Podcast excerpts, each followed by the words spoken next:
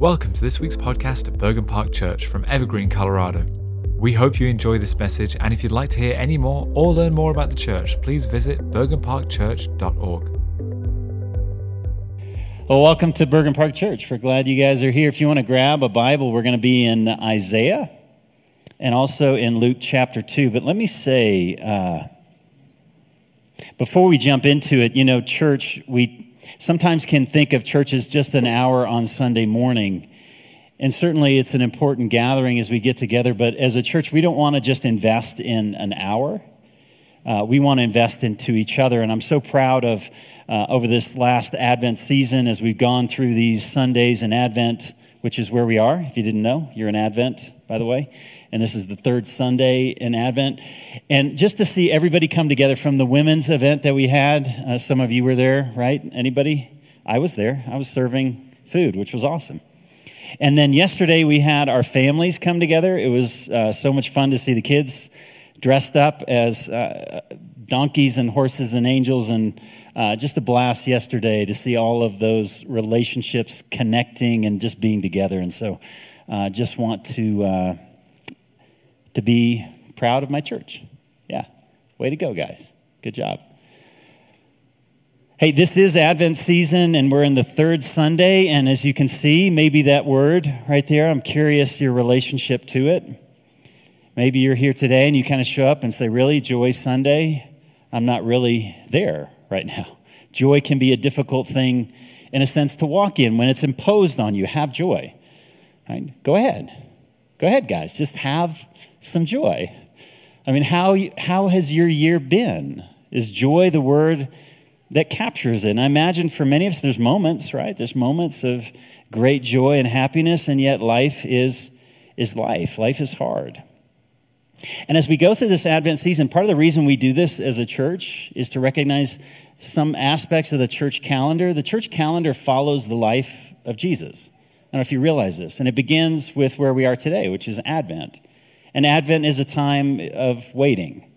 We're waiting on the one hand for Jesus to come, to return, but we're also looking back, right? We're looking back to his first arrival and we're celebrating that. And that leads us to Christmas Day.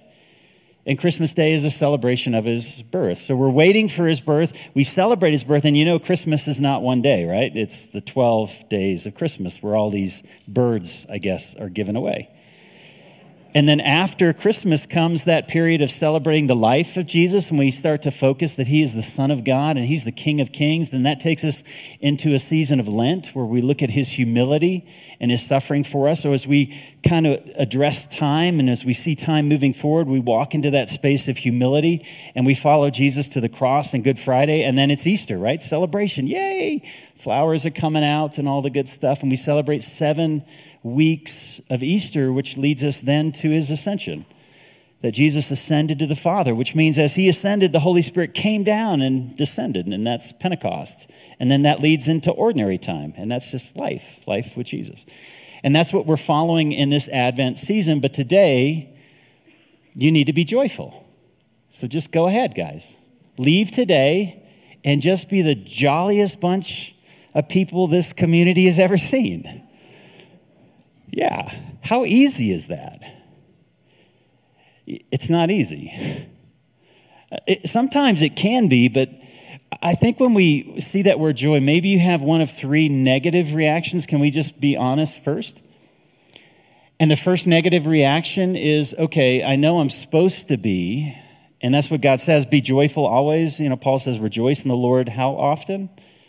Always. Again, I say rejoice. Well, what if I don't feel like it? I guess as a Christian, the right thing to do is to, to fake it. Right? Just pretend. You know the answer to the question. How you doing, brother? Just great, man. Living life, just living the dream. Yeah, it's awesome. Sometimes we think the way to walk through that season as Christians is just to pretend, to fake it. And maybe you don't fake it, but what you think is joy is something I got to work on. It's a project that I need to cultivate in my life. And so we think of joy as something I need to produce. It's something I need to mm, just kind of, I don't know how that works. I need to get it out there. And we see joy as something we have to work on or produce or it has to get a lot of hard work into. Otherwise, if it's not pretending and it's not working, I think the third one that some of you may be at is give up. right? It's too hard. And the idea of walking in joy or thinking of joy is actually quite frightening at times. That hope of, can I experience that joy? I'm just going to give up on it. Because let's be honest, let's kind of look and survey our year or maybe survey the world. Where, where's joy? Where do you see that? And if we don't see it in the world, and then at the, I think the holiday seasons uh, around Thanksgiving and Christmas, all these, I find for myself, memories come back. Some of them are really great. But because they're really great, they're also really sad.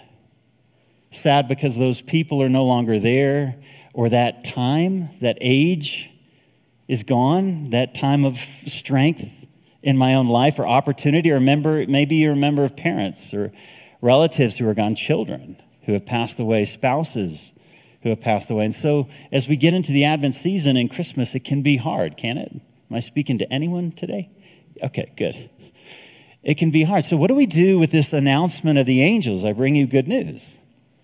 Okay, of great joy, which is for all the people. Friend, you was born this day in the city of David, a Savior. How do you relate to joy? If you want to grab a Bible, we're going to go to Luke chapter 2, and then we're going to anchor it back in Isaiah chapter 9. If you don't know this, the story of Jesus is not something that begins in the New Testament it's anchored in the Old Testament. The Old Testament's kind of the storyline that leads up to Jesus, and Jesus embodies the promises of Israel in the Old Testament. So we have to kind of get back in that ancient story to understand who Jesus is and the joy that he wants for us. So if you guys want to jump there, we're Luke chapter 2. We're going to pick it up in verses 8 to 12, and then we'll be in Isaiah chapter 9. You guys ready? Okay, let's do it.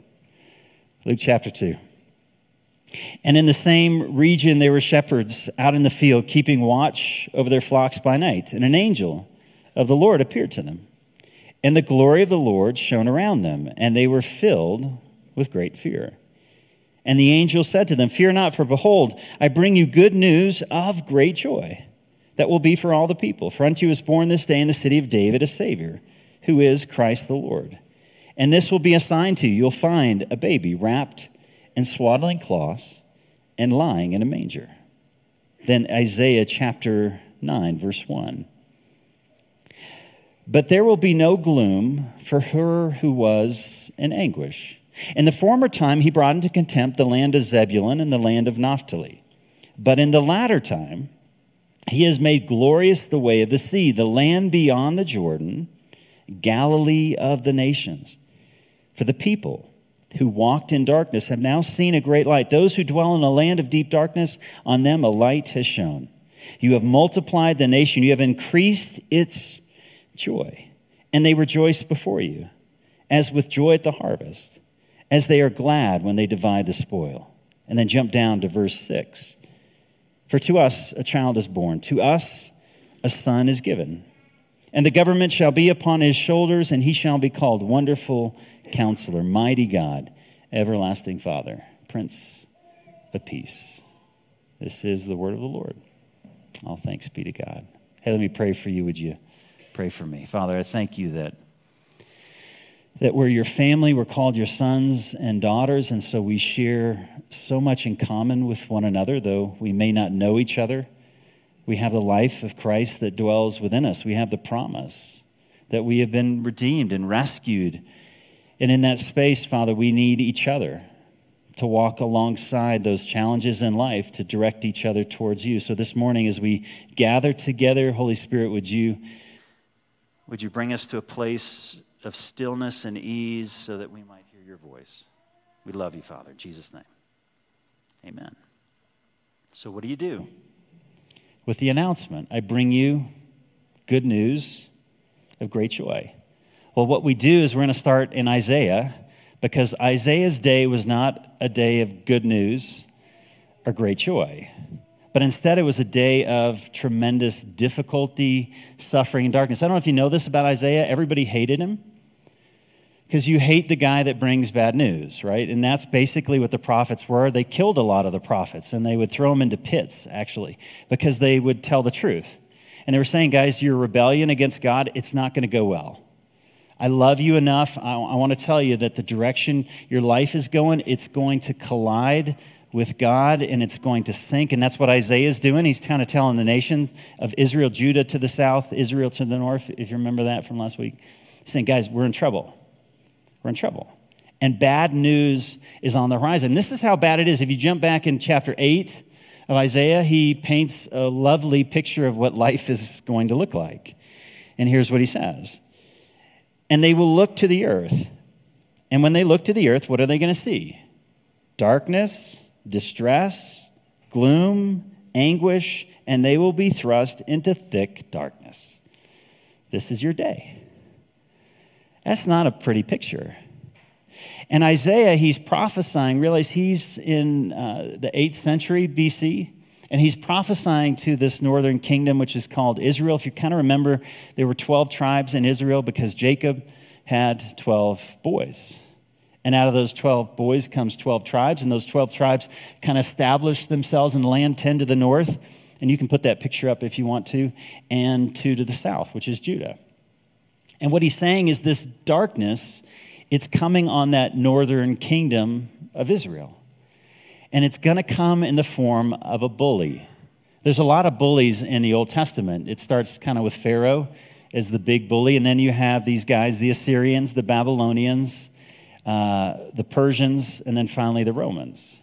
And what's kind of unique about Israel, where they don't seem to learn, is they keep aligning themselves with political powers because they think political power will rescue them instead of aligning themselves with God and trusting in Him. And what would happen is they align themselves with these political powers. And listen, for a couple years, maybe uh, 10, 20, things were pretty good. But then what happens is those powers eventually turn on you, and what you rely on eventually begins to crush you. And that's what happens. The Assyrians are going to come in and wipe out this northern kingdom. And he's saying, guys, a time of great darkness is coming. He sees it ahead. But then in chapter 9, things begin to turn. Because, see, after the darkness that's coming, light is going to come. So look at verse 1. And he says, There will be no gloom. So there was gloom. Now there's going to be no gloom for her who was in anguish. In the former time, he brought into contempt the land of Zebulun and the land of Naphtali. Now, let me pause there because the land of Zebulun and Naphtali represent two of the 10 tribes. Again, if you want to put that picture up there, two of the 10 tribes to the north. And when the Assyrians come in, I guess they really messed up Zebulun and Naphtali. They messed up the whole region in the northern kingdom, but they destroyed those communities. And it's saying those who are in anguish, those who went through suffering, one day is going to come where their gloom is lifted and light shows up. And where will it show up? Again, go back to verse 1.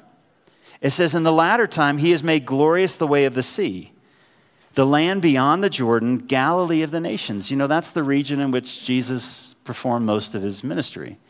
Jesus was around the Sea of Galilee. And Isaiah is saying a time's coming when gloom will be taken away and anguish, anguish will be gone, and around the Sea of Galilee, towards the Mediterranean Sea. Something's coming. And here's what it is. And you see this in the New Testament in the Gospel of John, verse 2. And the people who walked in darkness, they have seen a great light. Those who dwell in a land of deep darkness, on them a light is shown. You have multiplied the nation. You have increased its joy. They rejoice before you as with joy at the harvest, as they are glad when they divide the spoils. So, Isaiah, darkness is coming, guys. Bad days are ahead. But after those days, a light will come, a harvest will emerge. There's three images he uses here to describe what joy looks like. The first is light that appears in the darkness, and when that happens, you don't expect it and suddenly everything's illuminated. That's a picture of the unexpected joy that breaks into the world. The second image is a harvest. And it's that moment in the growth process where everything just comes alive to life. I've never really grown anything except kids, but I didn't have a lot of responsibility in that. And, and, there's just this moment where life and harvest is abundant, and you see it, and it's almost it's spectacular. And the final one is spoils that they're going to receive the benefits of a war, a battle they did not fight. And all of this is to say here it is joy is a gift from God. Joy is not something you fake, though it's nice to do that for the people around you. It's not something you produce. Joy is a gift from God. And we see that in Isaiah as we continue through the storyline in chapter 11. He, he begins to, to tell us more about the nature of this joy and the nature of what's coming. In Isaiah 11, verse 1, here's how he describes it And there shall come forth a shoot from the stump of Jesse, a branch from his roots shall bear fruit. And again, that doesn't probably mean a lot to us. A stump of Jesse, what in the world are we talking about? Well, it's referencing the, the reign of King David. And if you think about the history of Israel, that's like a thousand years before the coming of Jesus. And the time of David was a time of prosperity and peace. It was a time in which they felt the blessing of God and they kind of assumed, hey, this is going to continue, like all of us do, right? When things go good, do you expect it to stop? No, as human beings, we expect life, this is life, right? It's going to be great. We're going to have children and get married, we're going to get a job, and everything's just going to it's just going to continue. But what happened is that tree of David. And in the Old Testament, a tree is a picture of flourishing, righteousness, life, birds nest in it. And what's going to happen to the tree? The tree is going to become a stump. That's not a good day. And it's the stump of Jesse. Now, Jesse is David's dad. And if you kind of remember that story where he had all these sons, and this prophet comes to him, Samuel says, Hey, we're going one of your sons is going to be king. And he goes, Must be the strong guy, must be the good looking guy, must be the smart guy. It's like, No, none of those. It's the runt who's out in the fields, and it's David. And David leads to this time of prosperity, but Isaiah is saying all of that goodness, all of that joy that you had in that season of life, it's going to get cut off. And what's going to remain is just a stump. And a stump it's not attractive. I mean, have you driven up Squaw Pass lately, right? All the clearing. It's like I don't even recognize, it's just stumps. And I know it's important, right? We don't want our houses to burn down, so that's great. But it's ugly because a stump represents the end of something. But I think it's, an, it's something we can relate to because all of us have had those expectations all of us have, have had those hopes. And I think around Christmas and certainly in our culture, our culture tells you this is what life should look like. All those design shows that we just can't get enough. How many more design shows do we need? I mean, come on, guys, stop watching them. I mean, the reason they keep showing up is we're watching. And, and we're watching it. Why? Because we think, okay, if I just, if I got that kitchen, yeah, that would do it, wouldn't it? That, those floors. Have you seen those floors? And, and I love it how at the end of it, it's always, the house is so clean, right? It's like amazing. There's no dirt and there's no yelling at contract. It's just awesome. And we watch that stuff, and our culture is constantly, isn't it? Isn't it selling you? This is joy, this is joy, this is joy. That's why we need Christmas vacation, kind of reminds us no, this is life, this is life. Life is hectic. And that's the world we live in. And we have these moments where our dreams and our hopes, they become, they become a stump. And then what do we do with that? You know, joy, I want to share this definition with you. Uh, joy is an attitude God's people adopt, not because of happy circumstances, but because of their hope in God's love and promise. It's good to have joy in circumstances, not bad. But the joy it's describing is a joy that's anchored in the fact, though there is a stump and those expectations have been destroyed, God still loves me. And He wants a future. He has a hope. He has a promise for me, which means I need to trust Him. I need to trust Him. Because joy is a gift from God. The challenge is we keep anchoring our hope in things in the world. Yeah, we do. we keep anchoring our hope in the stuff of life. And that's why we have books in the Bible called Ecclesiastes. Have you ever read Ecclesiastes? A story where Solomon goes out into life and he's like, hey, man, I'm going to live it up. I'm going to enjoy sex. Right? He, so he enjoys pleasure. He gets the best food, best wine builds huge kingdoms and palaces. And he looks at it, and you know what he says? Hey, there was fun in that. He doesn't deny it. Hey, there was some good times there. I enjoyed some great laughs and staying up late and laughing until my stomach hurt. But then the next day, I needed more more sex, more money, more laughter. And he found out that purpose and meaning and the ability to enjoy life is a gift from God. And that's where Israel is. They're learning that joy is a gift from God, it's anchored in God's love and his promises for us. That's the first thing we see. And though joy isn't something we can work for, I wonder if joy is something we can prepare for. There must be something we can do in life so that our heart doesn't become hard, because as you go through challenges, you can get calloused by the difficulties in life. And so, what can we do to prepare our hearts to be softer or to be available to the joy that God wants for us? Because I do think He wants hope and peace and joy, but we're just not, can, we're not aware. We sang that song, they didn't sing it today, but Joy to the World. You guys know how it goes. The Lord is come, let earth receive her king. Let every heart prepare. Prepare him room. Is there something we can do that can prepare ourselves for the joy that God wants to give us? Because Paul says joy is a fruit of the Spirit. So joy is something that we can partner with. We can partner with the Spirit, but it's something that God wants to produce in us. It's a deeper reality. Happiness tends to be based on circumstances, joy is based on a deeper internal reality that has a foundation that's firm. You know, I read about this study, and you'll see a lot of these studies today about the way that technology is changing us. And it's amazing how generations are so different. You know, we used to have generations that would go, I guess, Gen X to whatever would be like 20 years, and now these generations are like five because things are changing so rapidly. And it, they talk a lot about the way that technology influences us and how dumb we're becoming, in a sense. And, and I've felt that. I, I think back to vacations before cell phones. And what I specifically think, I had one of those flip phones back then, but uh, it didn't have GPS. Or if it did, and I didn't know how to use it. And so when my kids were really, really little, we would often go to Maine. I had some friends with these little cabins way up in the northern area of Maine, beautiful. Uh, we'd get out on kayaks, see these moose eating the grass, just, just awesome times. And I remember back then, we used to have these things um, called maps. And, and some of them were real nice. You know, did you guys have the laminated one? Some of you probably did.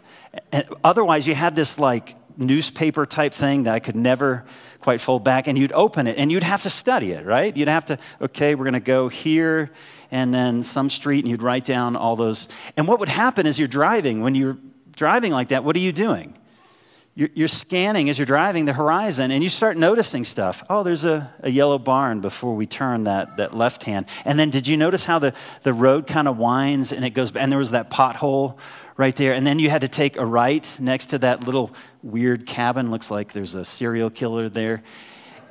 Yeah, and you noticed what life was like. Now I notice when I go back to Maine and we go to a new location, I'm just, okay, take a right, take a left and what I don't notice is the landscape.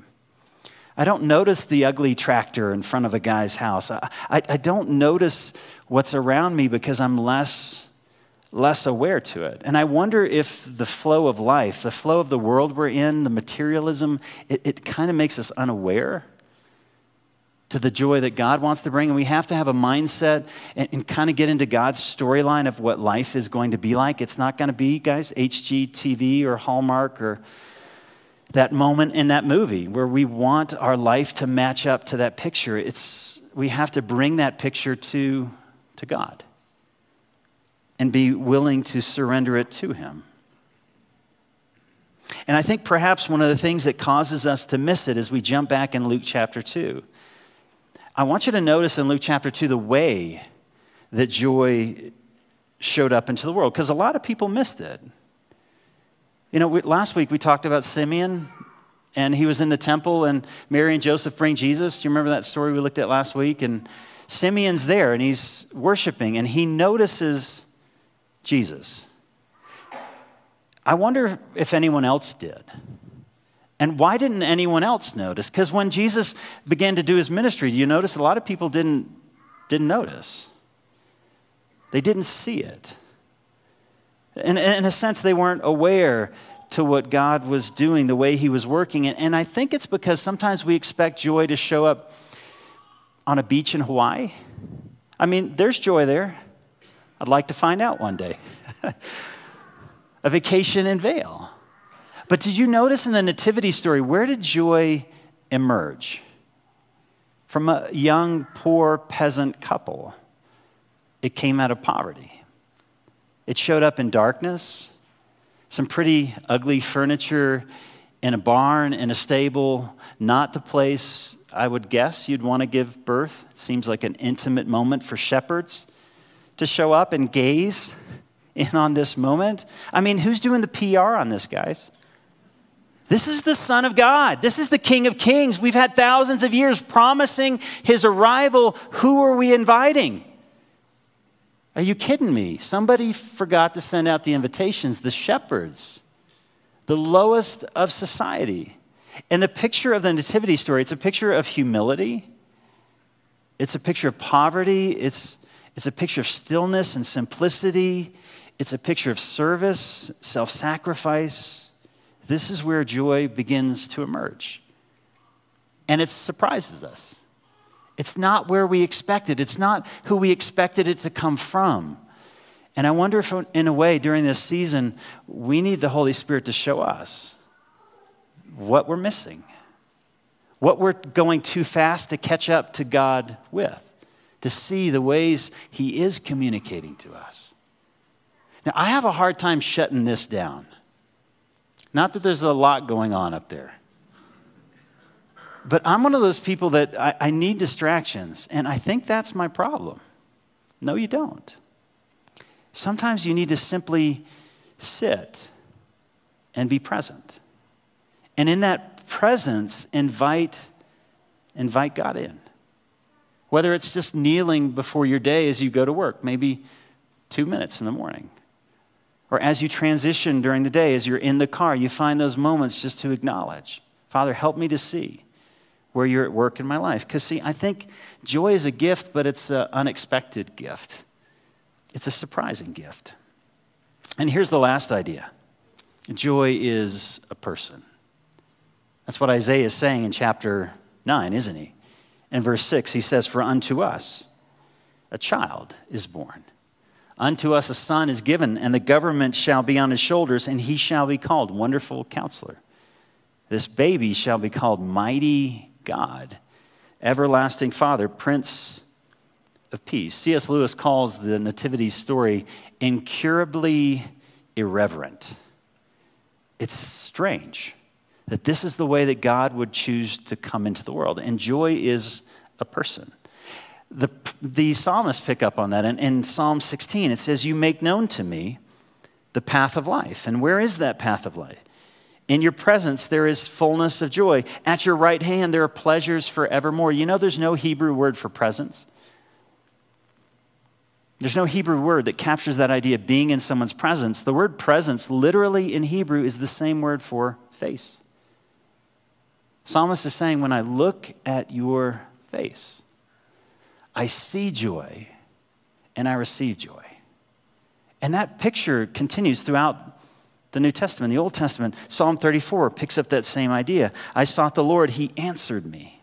He delivered me from my fears. Those who look at Him, look at His face, are radiant, and their faces shall never be ashamed. As my face meets your face, What's in your face becomes a part of my face. We understand this as human beings. You see it all the time, guys. It's called an infant. How do infants respond to their mother? That child's crying, isn't it? Overwhelmed, afraid. And what do you do? Smile, right? And what happens to that child? Have you noticed those moments of connection? It's called mirroring. It's actually a part of the, our brain system. And that child begins to mirror the mother's emotions because the comfort, that child knows it's dependent. We just forget that we are. And we're created in the image of God to mirror God, not to mirror money or the world not, not to mirror my own philosophy, but to mirror God, which means as I look into the face of God, you're designed to reflect back to the world and to others the character of God. But see, we're running to all of these different places, aren't we? And sometimes I think we're mistaking that joy is coming through things instead of coming from things. Because what he's describing is that joy is it's a person. Joy is a person. You know, I love how C.S. Lewis describes joy and if you can't talk about joy without talking a lot about C.S. Lewis because his memoir is called Surprised by Joy. So if you're looking for a book on joy, I'd, I'd su- suggest to go there. But he talks about how often we mistake where joy comes from. And there are good things in life that we love family and great experiences and, and time together, vacations in Hawaii, nothing wrong with that. But what we do is instead of recognizing that joy came through that, we mistake it for joy itself. And this is how he describes that in his, in his book. He says, The books or the music in which we thought the beauty was located, they will betray us if we trust them. It's not in them, it only came through them. And what came through them was this longing, this deeper desire. These things, the beauty, the memories of our own past, are good images of what we really desire. But they're mistaken for the thing itself, and they turn into dumb idols. An idol is something we look to to get what God wants to give. And as you think of your life, what are those things in your life you're turning into sources of joy instead of vehicles of joy? Because there's nothing wrong with the pleasures, desires that God has given. He's designed us in a way to enjoy relationships, to enjoy life, to enjoy work. Work is a good thing and prosperity. But these are all, he says, a gift from God through which we're to connect to God, not to replace God with. And they turn into these dumb idols, they become empty. And here's how he finishes that they turn into idols, breaking the hearts of their worshipers. For they're not the thing itself, they're only a scent of a flower we have not found, the echo of a tune we have not heard, news from a country we have never visited. Where are we seeing joy and mistaking it for the source? I think in this Advent season, that's where we need to turn in a repentance. The Bible says to repent. And sometimes we see that as a negative word. It's really quite positive. It just simply means to turn away from this thing and to turn towards God.